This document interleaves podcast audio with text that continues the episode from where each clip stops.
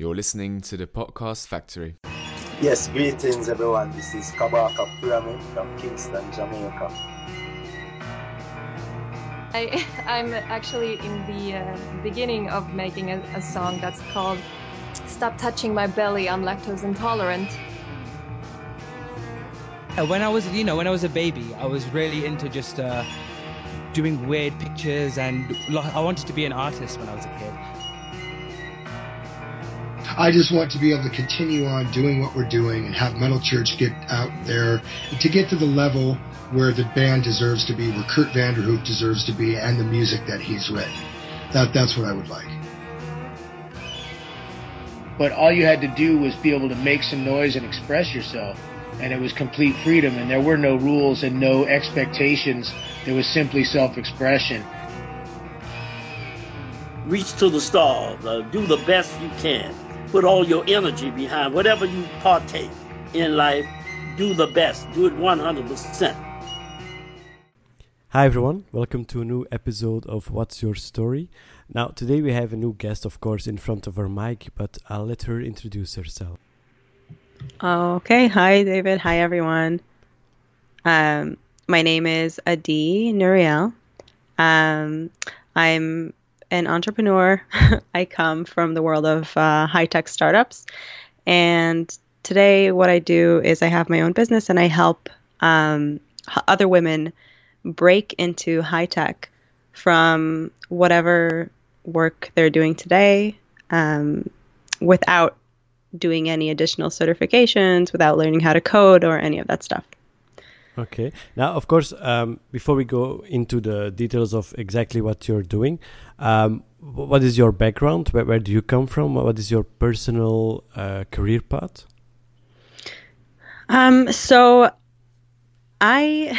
It's funny. I come from I have sort of a diverse background, and it's because I've always been rebelling against the dichotomy of, the creative versus analytical, all that, Mm-hmm.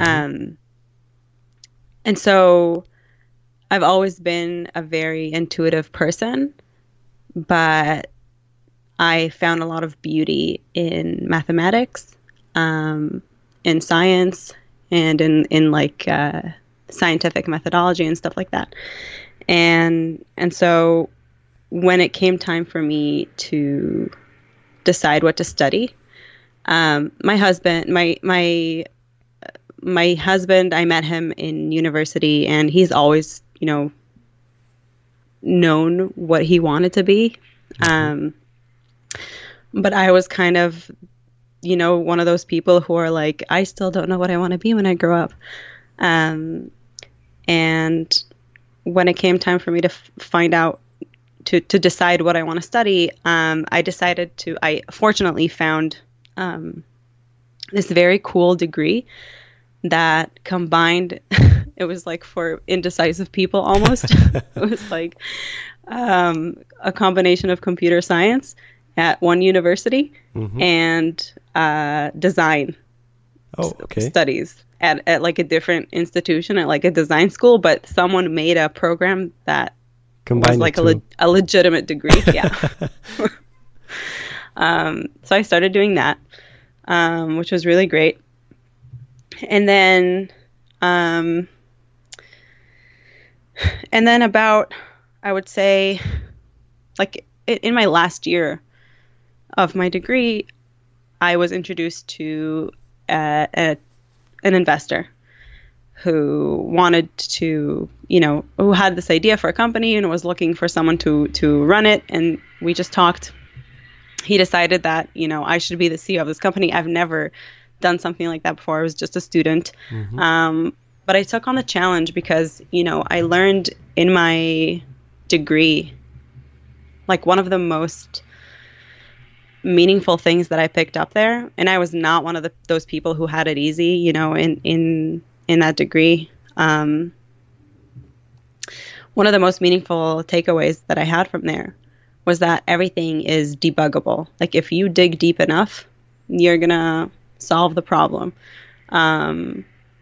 the studies were very, very tough, and it almost felt like they were trying to prepare us for the life of like high tech, you know, mm-hmm. high tech job where like you would not sleep and you would not, you know. So I was like, okay, game on. Like I've never done this before, but what I do know is that I can learn how to do things. I know that I know how to learn new things and pick up new skills. And so it's like that sort of confidence, almost like naive confidence that like, okay, bring it, like, let's play. So I actually originally decided to try to finish my degree while running the startup, and it, like, I had also gotten pregnant with my second child at that time. I'm like, yeah, let's do everything. My husband always says, do you know the SMART acronym for like setting SMART goals? What is it? I forget what. Simple, measurable, yeah. Actionable, realistic, and time bound. Yeah.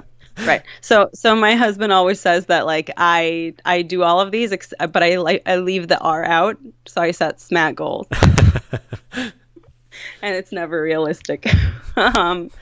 So. Was like one of those things where like, sure, of course I can totally like give birth and take care of two kids and do like one of the hardest degrees in the country and run a startup for sure. Very quickly I was like, okay, one of these balls has to drop. You didn't drop the kid, right? Or no. I reasoned that a university would always be happy to take my money for me to finish my degree.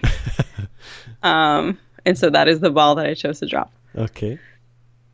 And yeah, we ran that startup for 2 years. I learned so much from that experience.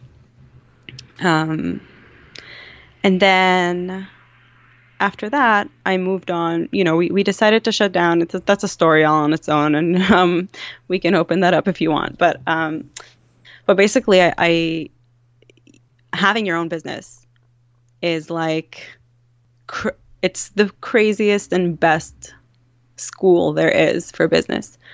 And I feel like every entrepreneur gets like different lessons that sort of like that they get burned with. And so they're branded with like these different takeaways. Mm-hmm. Yeah, go ahead. Well, you said that your focus on getting women into high tech. Yeah. Do you notice... perhaps already in your education or with experience you have that not many women take on the challenge, or do you think it's not enough women, or do you think women just need that extra push to be confident and say you can do this too? Or yeah, I think there's a lot to unpack with like women in tech, but my take on it is that, you know, there is it's very like in vogue today to, you know, have, you know, girls in STEM and, you know, teach kids how to code from a very young age. And it's like, it's sort of like, an essential life skill almost considered. But I think that there are a lot of women who didn't have that training and now are sort of looking at this world, and they want to get into high tech because they realize that, you know, that the compensation there is phenomenal. Mm-hmm. The upward mobility is great, and the impact is really good because, you know, you're at the forefront of innovation. You're literally, you know, these are companies that are shaping the way that our world works. Yeah, it's like the next Steve Jobs could be a woman. Yeah, definitely. And so what I was surprised to learn when I was in computer science, when I was studying computer science, my friends and I, you know, all of us were like enamored with the startup life and high tech life and all that. And we thought that we held the key to having that because we were in a computer science degree. And then I entered the actual world of startups, you know, as a founder. Mm-hmm. Didn't finish my degree. And I realized that there are so many other aspects to tech companies that have nothing to do with coding, you know? So I began to see technology as like an enabling force and like a force multiplier. But it doesn't have to be like the main focus of a company. So number one, for female founders, like they don't need to come from you don't need to be the CTO to be a founder. But also just for normal people, like people working in nonprofits, people, women working in pharmaceutical companies and in business development, women working, there's just so many positions that there are, the people working there have skills that can be very easily translated to something that would be highly valuable in high tech. And it's like there's that mental block of like, oh, I'm not a technical person. Oh, I don't know how to code. I don't know CSS or HTML. I'm like, you don't need to know these things. You know what I mean? Yeah, but it's actually the high tech is actually the means to get to something, and exactly. like the solutions or the problems that occur are everyday problems. And thinking of for example, this is all already for example GPS. It's not the technology that makes the GPS. It's the fact that we got lost everywhere we're going, and that people are more and more going further and further away from home, where they don't know where they have to go. So the problem was we don't know where to go. The solution is we need to get something to get you going where you want to. And the solution, the high tech part, is just the GPS. Yeah, exactly. Technology is a means. It's not the end. No. So there could be, in fact, lots of problems all around. I think every company nowadays is doing the digitalization, is trying to innovate. And it's not the technology itself that's going to innovate. It's using the technology to solve problems you encounter from day to day. Yeah, and even more than that, this is true in almost any field that you look at. But like human creativity and human ingenuity and like creative problem solving is so much more valuable and worthwhile than some process that can be automated, especially as we enter an age where there are AIs and there's deep learning, and computers are increasingly capable of doing more and more complex tasks, that it's actually like our human creativity, our ability to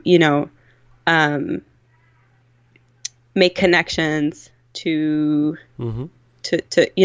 draw, to abstract ideas, and those are all soft skills. And I think that there is this notion like soft skills are sort of like sometimes considered like less cool or less valuable or less sexy, but really they are what will differentiate us from the machines. Well, I actually work in marketing as a CRM and lifecycle manager. And I can do anything I want to try and automate some processes, to try and get technology, solve many of the let's say basic things. But the main focus, it still will remain and become more and more important in life, is actually that emotional connection you get with the customer. We have a customer care, a customer service.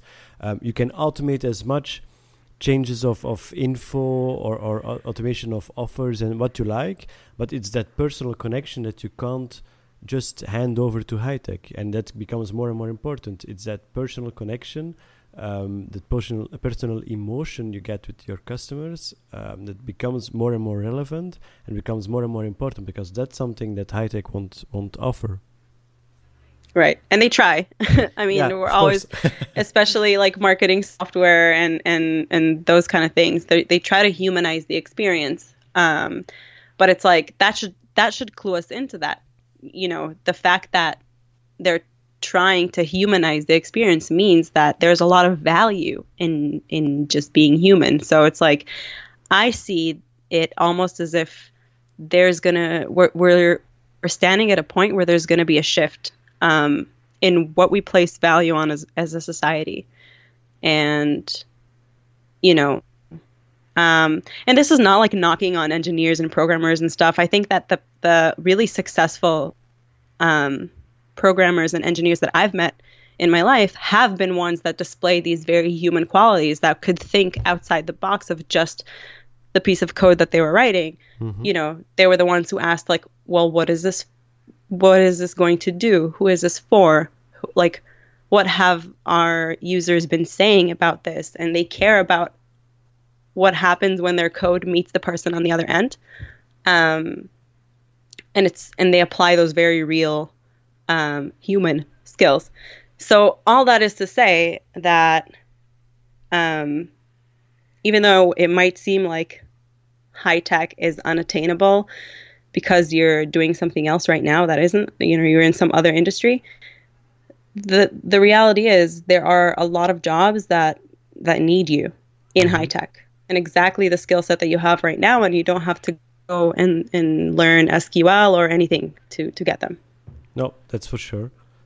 Now, exactly how do you... So imagine someone's having difficulty, someone's having doubts.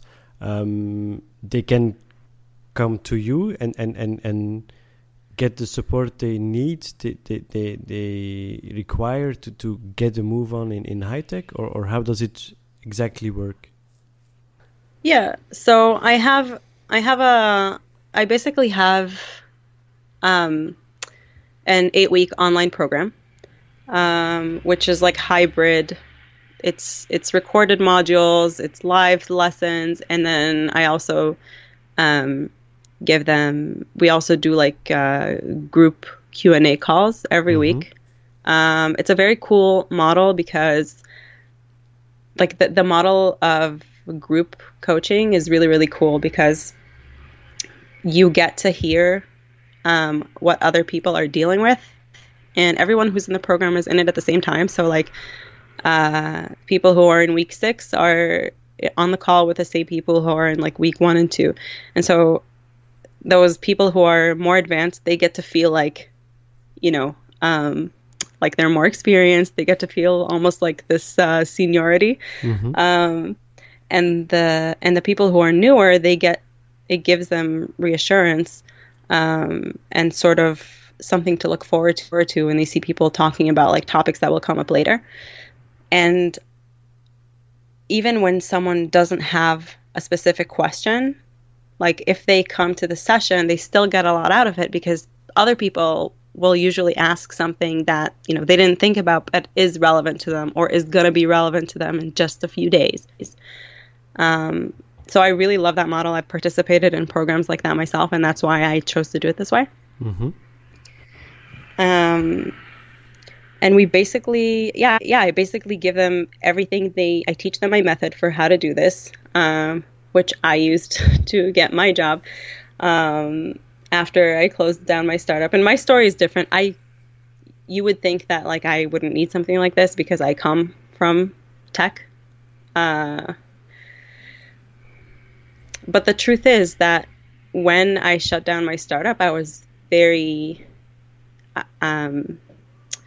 It was a very low point for me. I didn't think of myself as successful. I had just shut down my startup, so it was like we always say like it's okay, you know. There's a lot of like glorification of failure in startup culture, but in reality, it doesn't feel good at all. Yeah, I imagine if you launch a project and then yeah. It's been all the time and effort you put into there, and then it shuts down. It's of course it feels like you didn't succeed. It actually feels like a failure, not only for the startup, but also for you personally. Yeah. And at that time, I was like, okay, well, I never finished my degree. You know, I left it to start this thing. We didn't get where we wanted to go. I learned a lot of lessons, and so that was kind of my starting point. Okay, so like, what do I want to do now? Where do I want to take these lessons? But my self-esteem was in a very, very low point, and because, you know, as a startup CEO of a very early stage startup, you can't even really say that you were doing the job of a CEO. You were kind of like doing everything. And, you know, I had a small team, but it wasn't like I was running, you know, a multi-million-dollar company. So it was sort of like this existential question of like, wait, who am I?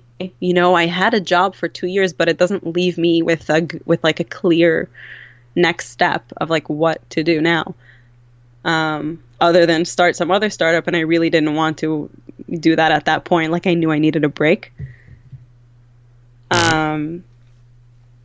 So I said to myself, so first of all, I took like an inventory, of everything that I liked and everything that I didn't like about all the tasks that I did.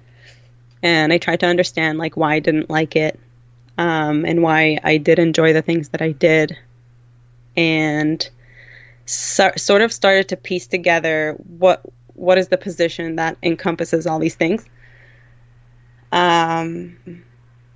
And then I'm like a really systems oriented person. I literally thought to myself, oh, this is cool. Like, if I build a system, I can teach it someday. So that was like my motivation for doing it in a really organized way. And I wrote this manual for myself, like a plan, what to do every week. And it's like a lot of it is just using your network, strengthening your personal and professional network, like expanding the that graph of people that you know, and understanding like how to approach that. There's like two main tasks, really. There's like figuring out what do you want to do, and then figuring out how to get the interview and how to like nail the interview at the companies that you want to do it at. And for both of these things, I leaned on the network a lot for that, and it was like it wasn't so easy for me. I'm like a pretty introverted, like shy person by nature. Mm-hmm. So a lot of these were like, a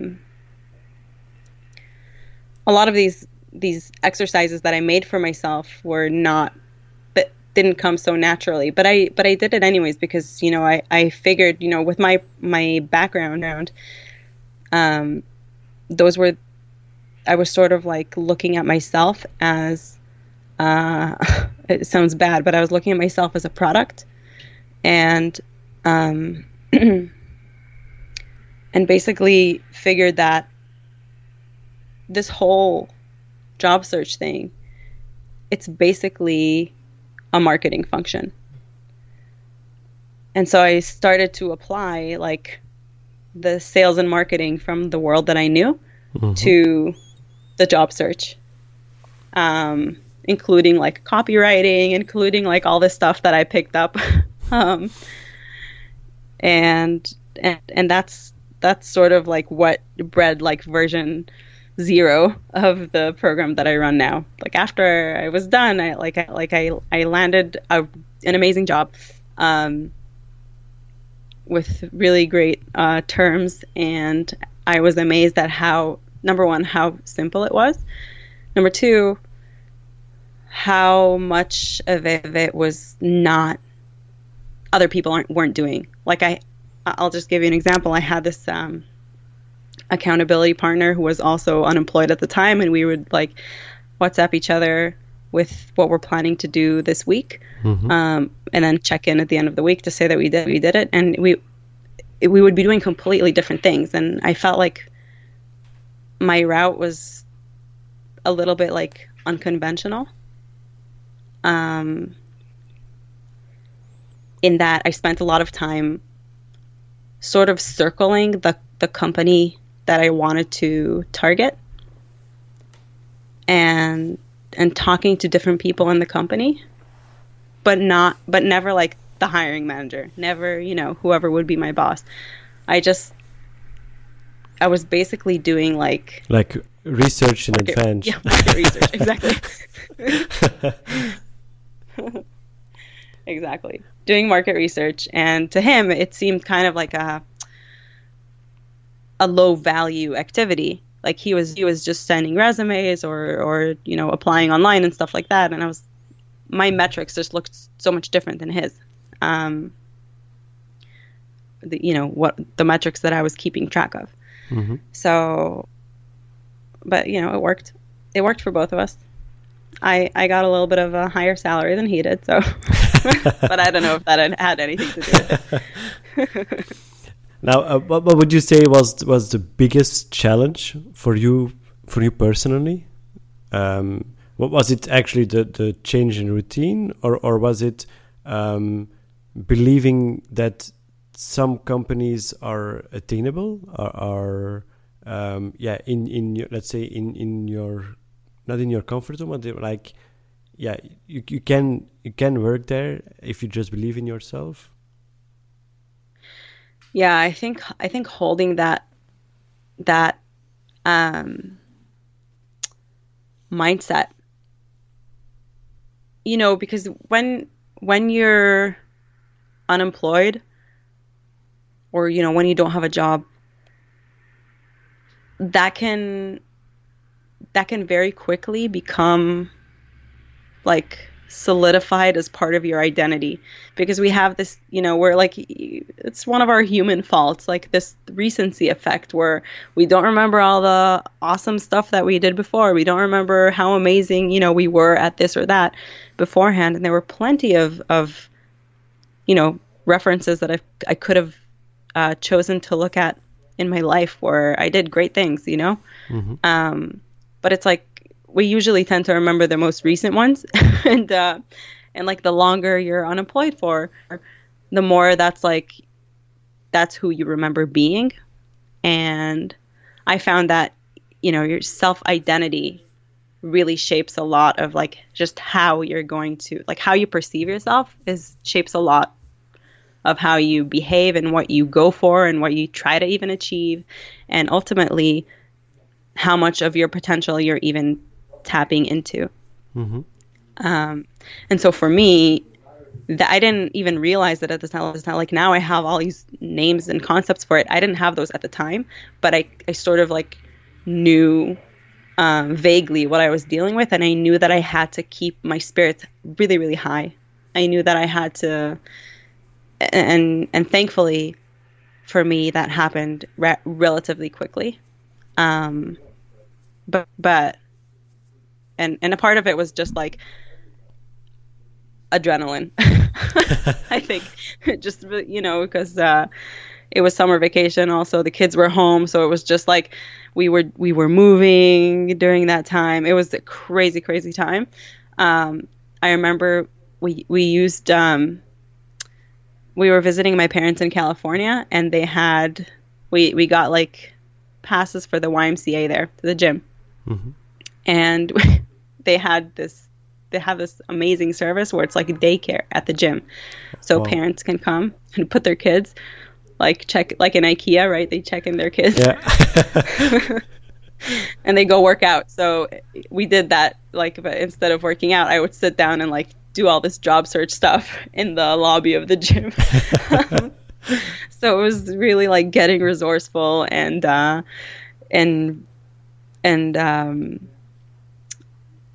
keeping that energy high and not looking back and not looking down,